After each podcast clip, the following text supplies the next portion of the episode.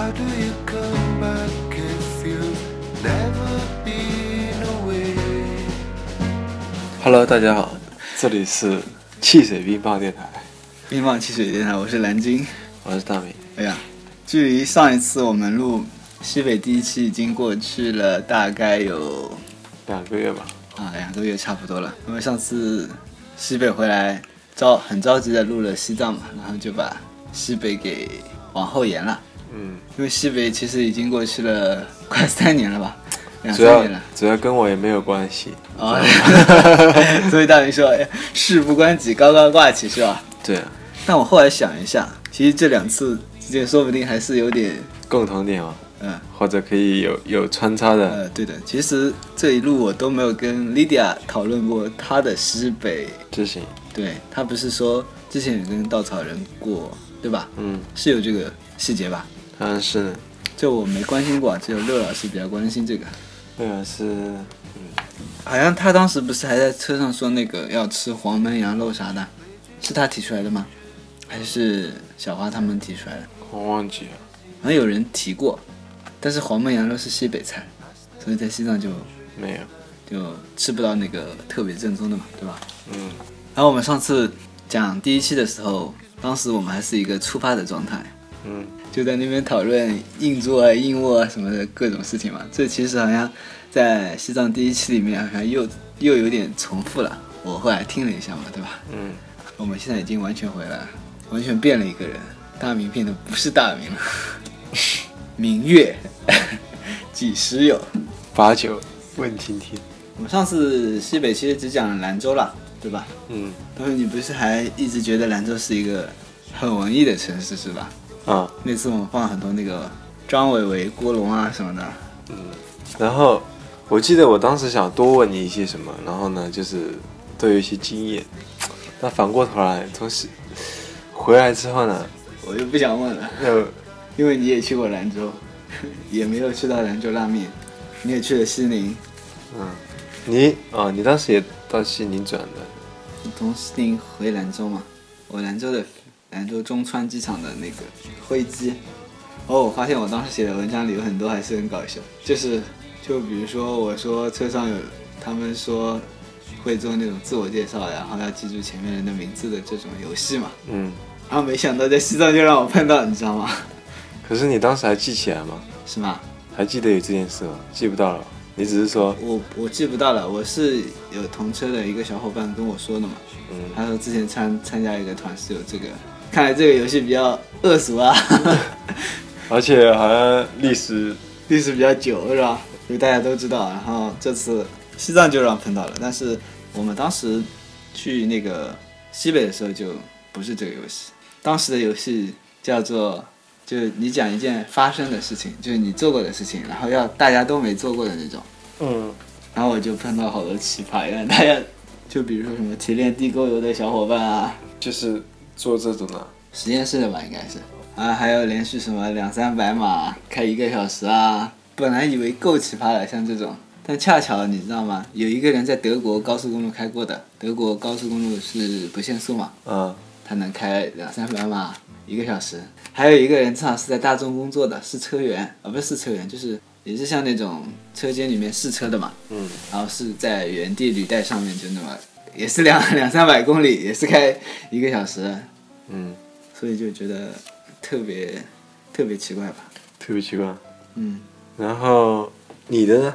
我的？嗯，我讲的是最普通的，是吧？我只是讲了一个高三打篮球被 校长追的故事，嗯，然后由此奠定了他们以为我是一个坏坏学生，至少我们四个人当中是这么认为的，因为当时我们四个人都是一个人去的嘛，什么四个人都是一个人去的？就像这次的冰冰啊这种，嗯就一个人，，so 然后我就死皮赖脸的要耗在 跟他们耗在了一起，你知道吗？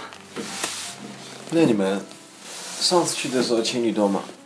情侣有一对吧，还有两对，两对。一对情侣带了一个女生，还有一对情侣有点像这次的小花夫妇，就是就是类似吧，嗯，活佛转世，什么活佛转世？啊，没有没有没有，开玩笑，我说有点像那个意思。那边你们去玩什么？看看祁连山嘛，你知道祁连山的地位吗？不知道。我们当时上了车，上了车，然后领队跟我们讲嘛，他说现在我给你们讲一点，越往后开嘛，你们会看到就祁连山脉就安安静静，就很敦实的在那边，就就左边看一边一边看过去全是那个山嘛，嗯，就延绵不绝的那种，嗯，然后我我当时还是第一次嘛，嗯没有看过那种山啊、雪山啊之类的，嗯，所以还是很期待的，你知道吗？所以它有什么比较特别的地方吗？什么比较特别？就是你说都是延绵不绝的山啊。这就很特别啊，因为你左边看过去就是一望无际的，你知道吧？不是，就是左边看过去就一长条，从最前面到最右边全是山，你知道吗？嗯就像一条那个分界线一样的，就跟公路一样是那种分界线，你知道吗？然后那里就是河西走廊，哦，就是河西走廊。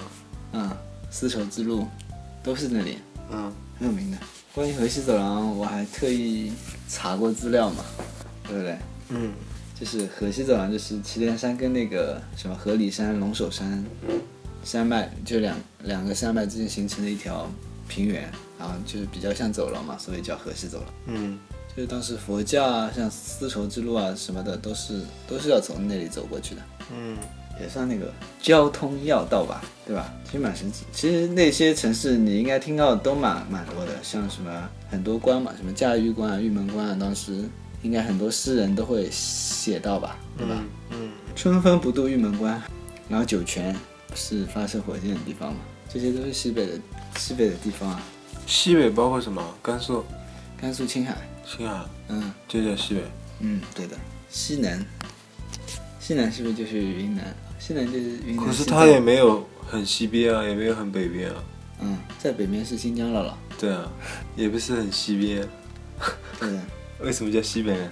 它西面还有什么了？没了了，西藏了。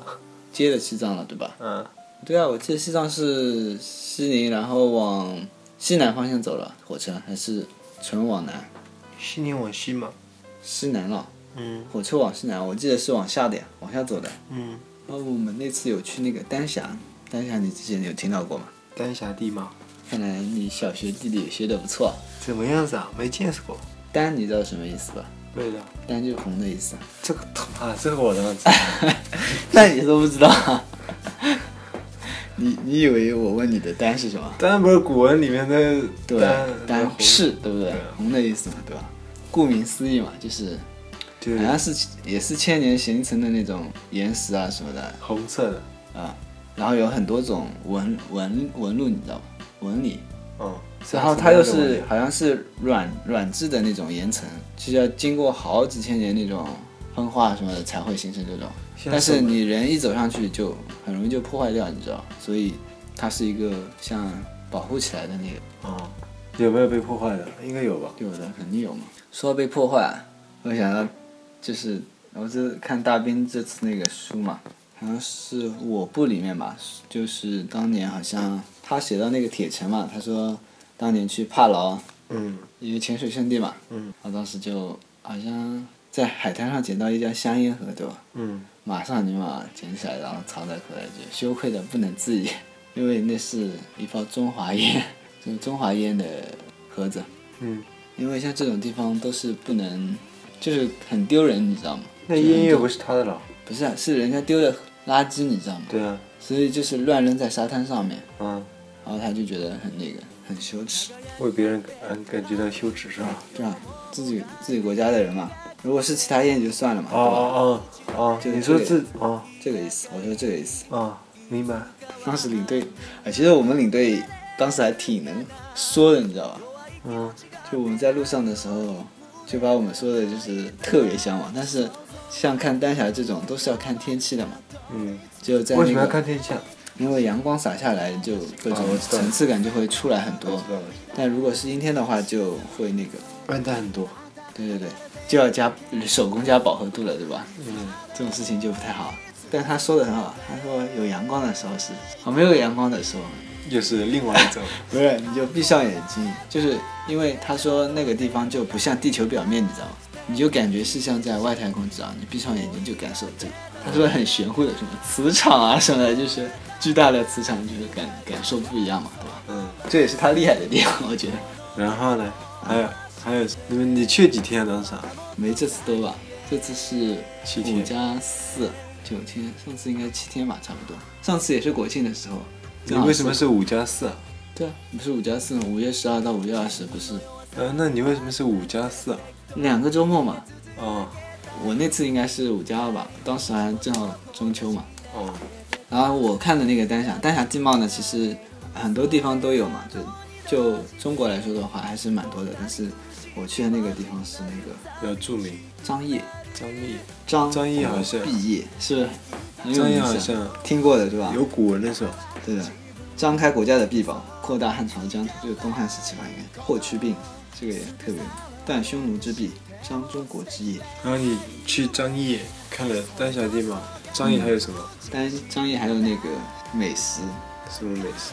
卷子鸡，卷子鸡。卷子鸡，卷子是那个就像那种面面食类的嘛，但是是比较宽的那种卷，嗯，大概有个二三十公分的宽度那种，然后是跟鸡炒在一起，然后它端上来的时候那一盆，哇塞，超大的，就像就是辣子鸡炒面，不是辣鸡炒面，就是面条炒鸡，应该是这个面意思。子炒鸡，对，但是那个面条又不会那么软的那种。比较宽是吧？嗯，我当时还老虎台上还发了一张照片嘛，好像是发的卷子鸡嘛。然后当时就有，我不知道他那个机制怎么样的，当时就有专业的小伙伴看见了，他就说，我呀，好久就是他应该是在外面工作吧，嗯，然后就说，他就问我是不是很好吃啊，我说是啊，然后他就说，哦，就是很久没回去吃这个东西了嘛，就还蛮蛮想吃的。然后我当时领队好像是当当时正在禁肉，你知道吧，就不吃肉，然后正好跟我们一桌，然后我们就吃了很多很多的肉，鸡肉应该还好吧？嗯，鸡肉蛮好吃的。然后张掖市里面也有鼓楼的，也有一座鼓楼。当时我们还想去逛夜市，但是没有没有逛成功。然后呢，请你娓娓道来，好吧？啊，什么叫娓娓道来？那你们河西走廊，你你这顿饭是晚上吃的了？啊，这顿饭是晚上吃的，这是第一天到张掖，我不记得第几天了，看丹霞看一下，丹霞反正是第一个参观的地方嘛。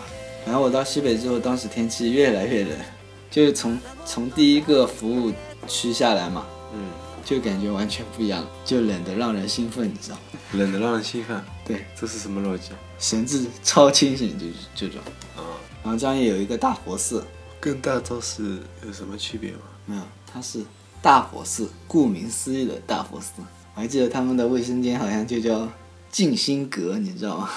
嗯，洗手间，他那个大佛是那个侧卧着的。我本来以为就那么点大嘛，但是进去之后就发现，从头到尾，从房间的左边到右边，整个全是一个卧佛。然后那个卧佛，你无论从哪个角度看，他的眼睛都盯着你的，就是还是太大了，还是大的缘故，就感觉就特别特别令人震撼吧。就是它一个佛佛院里面，它就一个佛这么巨大，不是佛院，是有建筑的，有屋子里面。对啊，对，很大很大的，这个具体多少大，你们可以网上去查一下吧。反正当时还还在那里面吃的那个鸡蛋醪糟嘛，你知道吗？就上过那个中国那个美食的节目叫什么来着？中国新歌声，那不就叫那个舌尖上的中国，好像是上过的。说到这个醪糟啊，哦不，醪糟啊，我以前不知道他叫的，我以为是醪糟，你知道吗？然后它好像里面有很多的那个葡萄干啊，什么干果啊什么的，我感觉不是很好吃吧。那葡萄干我网上查了一下，他说这个这个东西其实是太原的特色小吃，山西的东西，我也不知道为什么那边会有卖吧，应该是有点类似像那种这里的那种酒酿这种饮料嘛，也是做成杯子，然后里面加鸡蛋，那那个寺庙你看三十四点五米长，想一下三十四点五米有多长？有没有比你家前到后还长啊？大佛一根中指就能平躺一个人，始建于一零九八年。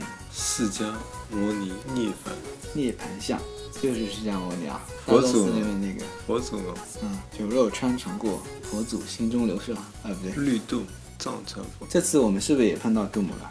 因为我们还拍了一个那个马蹄寺石窟，反正那边叫三十三天石窟吧，反正它的顶上就是绿洞，它也是藏传佛教吗？是藏传佛教。大佛寺是藏传佛教。嗯，应该是。然后那次第一次看到那个波斯菊，波斯菊，嗯，就是那个格桑花的一种吧。不知道。这是听冰冰说了，就是在那个村子里面听到的。冰冰不是也去过青海吗？真的吗？你不是说去过青海的都挂了吧？是啊，冰冰没挂了吗？我没挂、啊。你不是差点挂了吗？然后它那个格桑花其实是那个嘛，对吧？高原之花的一个统称，就是千万不要太狭隘、太狭义的去理解这个这个花嘛。我查了一下，好多啊，金露梅啊、狼毒花啊、高山杜鹃、雪莲，这次我们也看到了。嗯，我记得领队当时好像搞了一颗很厉害的，好像十块还是二十块买到的。然后月姐当时还说：“你怎么不告诉我们呢？是不是？”我去西北的时候是十月份，你知道吗？我们现在进首歌吧。既然说到格桑花了，来一首王力宏的《心中的日月》是吧？手中握着格桑花，你知道这句歌词吧？不知道。真假的？我当时就一直想他那那首歌里面的格桑格桑花到底它是什么样的东西嘛？什么样的花？然后后来有一阵子就很狭义的就认为就是波斯菊就是格桑花。嗯那听会儿歌。嗯嗯。嗯。你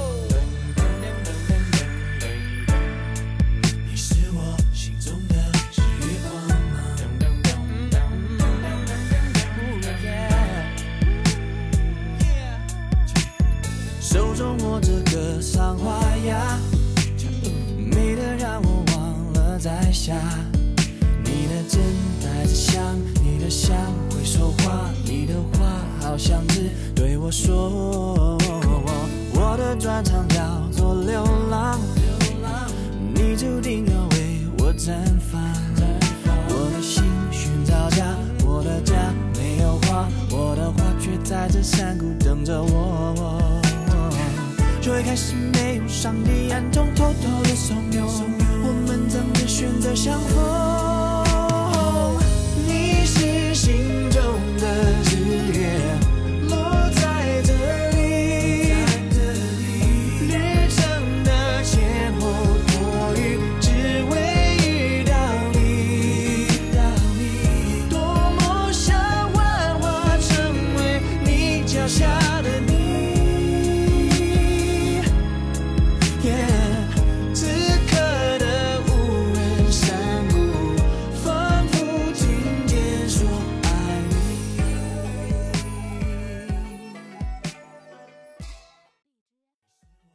欢迎回来。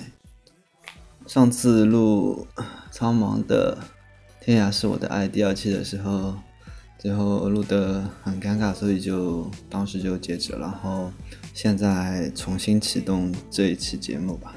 然后上次大概还是没有讲很多东西，我我来介绍一下，就是在西北之行中一起组队的其他三名成员。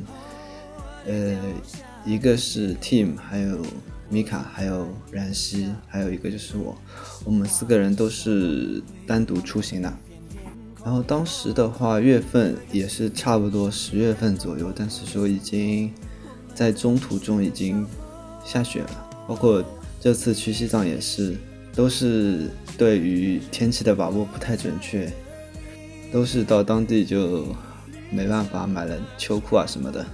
有一天晚上嘛，我们是住在那个回民家里面，然后是正好对着那个牛心山，然后他们那边村子里的人很多都搭了那个阳光玻璃房，就在里面的话会很舒服，我们可以在里面打打谁是卧底啊这种游戏。然后床位的话也是有有有的床位是在就是在玻璃房外面的，就是能直接抬头仰望星空这样子的，就比较情怀一点。然后下午的话，我们的领队各自跟我们说，就是说村里有一条八宝河，然后我马上就想到了说在张掖喝的那个八宝茶。八宝茶呢是西北人就是用盖碗喝的一种茶，也叫三泡茶。里面有什么白桃啊、玫瑰花、枸杞、红枣、核桃、桂圆肉、芝麻、葡萄干、苹果等等。然后我们下午就去外面就村子里面走了一圈嘛，就是大家一起出行的那种。啊，当时正好是小麦成熟的季节，然后就看到田里面就是有收割机，收割机是那种比较复古的，就是有一个大滚筒的在那边，应该是叫联合收割机吧，在那边收割小麦。然后还有，因为就是八宝河是在一座落差很大的山下面的，呃，当时的水水流也比较小，然后我们就顺着顺着那个小山丘就往下爬了，然后山下是那个金黄金黄的那个各种树叶，哇，超美的。然后感觉这个行程就有点点像金秋内蒙的那种错觉。后来我们在车上看到说有新闻啊什么的都有说有西北的秋色那种照片，但是后来发现吧，大多数都是说 P 过的，因为我们试着也把我们看到的秋天和他们的秋天对比了一下，还是有点差距的。但是当我们加了饱和度啊什么的之后，就变成了媒体所用的那个照片了。然后在山上还碰到了那个牛。啊，当时我们有好几个人穿着红色的冲锋衣，然后那个牛就开始躁动，很很吓人。然后吃完晚饭之后，就是其实有两个爱拍照的孩子，就是已经出门了。他们是带了三脚架的，然后他们去的地方晚上，就是你你知道嘛，就村子里什么黑灯瞎火的什么都没有，然后就那个打着。跟那个小胖啊，还有米卡就打着那个手机的闪光灯，就凭借着一点点依稀的记忆，就是往前走，走到早上那片田里面，那就上下午逛的那片田里面，那时候已经全部收割完毕了，就是说那些稻草全部一捆捆扎着，然后竖在那里，然后发现有闪光灯，还有他们有带手电啊什么的，然后就对着牛心山。为前景，然后星空为背景。当时，当时那个阿月的话会比较会玩一点吧，然后我们就在他的指引下就拍了很多很多的照片。他会打光啊什么的。然后他们拍完星空就回去睡觉，然后没想到有一个人感冒了，是因为有有一个床是三四个人一起睡的，然后那个人正好睡在正中间。就导致旁边的人好像一夜都没有睡好，滋味太太酸爽了。然后吃完晚饭的时候，其实有在也在村子里大概散了一会儿步。然后那个镇的话，应该是叫八宝镇，因为有一条八宝河。然后当时跟米卡是在村子里用土话来进行了交流一下。因为他正好是南汇那边的，然后早上是有新鲜的牛奶喝，这个那个呃羊奶喝，然后就会那个很很香很香。上午的行程是去那个卓尔山看牛心山，不是，哦应该是卓尔山，然后可以看对面的牛心山什么的。那边山路就是比较蜿蜒曲折的，然后也是有车可以上下的，但是我们是自己爬上去的。然后在通过那一个个发夹弯的时候，发现就是有很多的近道都被人家抄的，走的就是很光滑了，就就一下子缩短了很多的行程。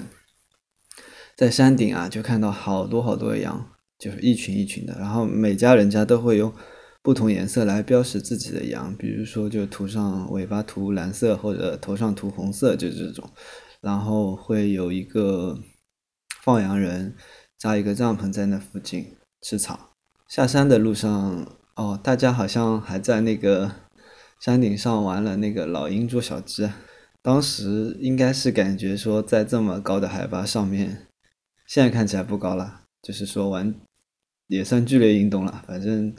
玩的挺开心的，然后下山的时候，我们领队还学了那个狼叫，然后没想到那些羊真的真的是 闻声而动那种，很有趣。因为那边卓尔山被称为东方的小瑞士嘛，就是说，其实夏天去的话应该会比较好，因为那时候草应该是混绿混绿的。现在我们去的那时候就是说已经变黄了。当中还去了一个比较坑爹的景点，叫做冰沟森林。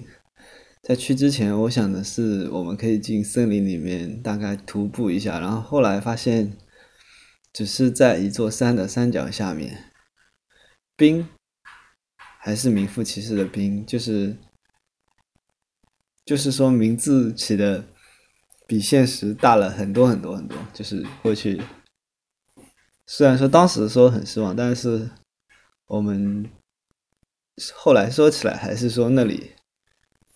就是不停称赞那个地方，就是自嘲吧，算是。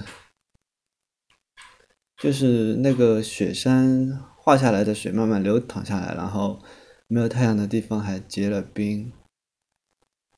然后之前一直听领队说，其实说在垭口上啊什么都会有那种土拨鼠，因为之前有看到知乎上有帖子，看到那些不怕人的土拨鼠，就是。来讨吃的啊什么的，觉得很可爱，然后就还蛮蛮向往的吧。然后下午的时候，有可能去了一个叫大洞树垭口的地方，海拔是四千米左右。然后当时鸽子就一个人默默的去去找那个土拨鼠了，然后我们就随处逛一逛。然后山上往下看是一个个发夹弯，就是当时想，哎，如果有辆车子就好了。然后山上还堆着很多那个白酒的瓶子，感觉应该是要在上面驱寒嘛，因为比较冷，晚上应该会降到零下很多度的。最后呢，老鼠、土拨鼠是没找到，因为好像近几年的话，打鼠行打鼠行动比较多一点，所以。很遗憾是没有看到那个土拨鼠，自己对土拨鼠的印象还停留在那个打地鼠的那种游戏里面，就一个个洞啊什么的。所以说当时看到的话，只是说有很多很多的洞在地上，这但是是看不见土拨鼠的。但后来好像在青海湖边上，有一天早上。就在湖边随便走一走的时候，突然好像闪过了一个东西，这是我西北那次唯一假装看见了的土拨鼠吧。然后当时有有像这这次一样有撒那个龙达什么的。晚上是住的高原海滨刚查，刚下车就看到好多有骑行的人在那边。哦，在那边就吃到了好像那次行程中最好吃的那个黄焖羊肉，然后量也很大，薯片也很好吃。薯片就是那个嘛，高原土豆。现在现在家里烧土豆的时候，总会跟家里人提几手高原土豆多么多么怎么样，然后总会被他们吐槽说要求真是高。龙达的话又称为风马。汉族的经幡，然后晚上的话，贡茶县那边还有载歌载舞吧，基本上是。他们跳的舞应该就是这次跳的那个锅庄舞，就比较奇特一点。所以说当时领队还给我们发了一人一副耳塞，说因为跳舞有可能跳的比较晚，还有早上。起来跳舞会跳的比较早，会怕被我们怕把我们吵醒什么的。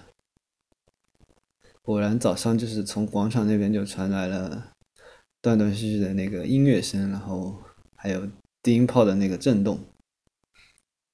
青海湖边上还有一座叫沙陀寺的，啊，附近的村落里当时好像正在讲经还是什么，然后。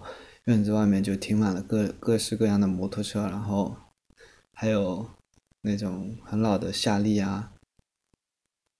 当中还发生了一件小插曲，是师傅叫我们把他的车子开下来，然后我们很多都说没拿驾照啊什么的，然后师傅说没驾照也可以，快去吧。当时就是反正令我们蛮吃惊的。下午的话就去了。另一个重要的景点茶卡盐湖，好像是天空天空之镜。然后入口处广告就是一个一袭红衣的一个女子在天空之镜的美照，湖面像镜子一样美丽，但是这个是需要很很大的一部分运气的，大部分人都没有，包括我们啊，因为是要什么前几天要下雨，然后这一天正好是晴天，然后才会碰上这种像镜子一样的反射反反射。里面的小火车呢，当时去的时候是停运的状态，然后最外面的话也是因为人游客走的比较多嘛，所以说泥呀什么都被翻起来了，就是说不会很纯净。我包括看到里面还有情侣在拍婚纱照什么的，当然他们也不能跑很远，但是那个水真的很冷很冷，就看着他们拍，自己心里也冷。就是后面因为我们自己也下水了，所以就有特别大的感受。啊，当时是有两个队员，亚神和七七就直接下水了，我们就是往里面走了很多。领队说不要紧的，就是说我们肯定要走到没什么人，然后有很干净的地方，然后就进去了。啊，他们两个下水之后，在下面大肆的宣传，哎呀，一点都不冷啊。然后当我。第一脚踩下去的时候，直接就跳了上，因为实在太冷了，简直就像小时候碰到那种滚烫的开水，冷的刺骨。然后下了下上下了好几回，上一会儿下一会儿，上一会儿下一会儿，如此往复之后，你的脚就慢慢习惯了，然后就真的下去了，因为。我穿的是拖鞋嘛，还有一种选择是可以穿那个套鞋，就是雨天的那个完全防水的，那个租赁的，但是说不太好看吧，我觉得不太好看，颜色都比较丑一点，然后肯定里面也不暖和，反正自己最后是适应了那个温度，然后在里面就很随意的那种，然后专心拍照或者拿脚晒起来晒晒太阳什么的。哎，当时就知道了，大概摄影师还是需要有一个不怕冷的体质吧。然后我记得下来的大概也不多吧，但是下来的妹子也是挺多的。盐湖白白颜色的湖，然后蓝色的天，有一点白白的云。远处的话是那些起伏的山峦。后来我看琪琪和亚神还在不知疲倦的摆各种姿势，然后米卡、兰西啊就上上岸了，然后我和 Tim 也想不出什么动作了，互相给自己拍了几张装叉的照片，然后就走了。当时应该领队是比较崩溃的，一个人就站在电线杆附近吹着风，因为像他们的话应该一直会来这种地方，然后也见怪不怪了吧。然后当上来的时候，又发现一个很奇怪的事情，就是说自己脚上的盐啊已经结晶了，然后整条腿就像那个金华火腿一样，就是全是白色的晶体在上面。然后景区里啊有那个自来水可以洗洗掉烟小腿，不然今年过年都不用不用准备什么食食物了。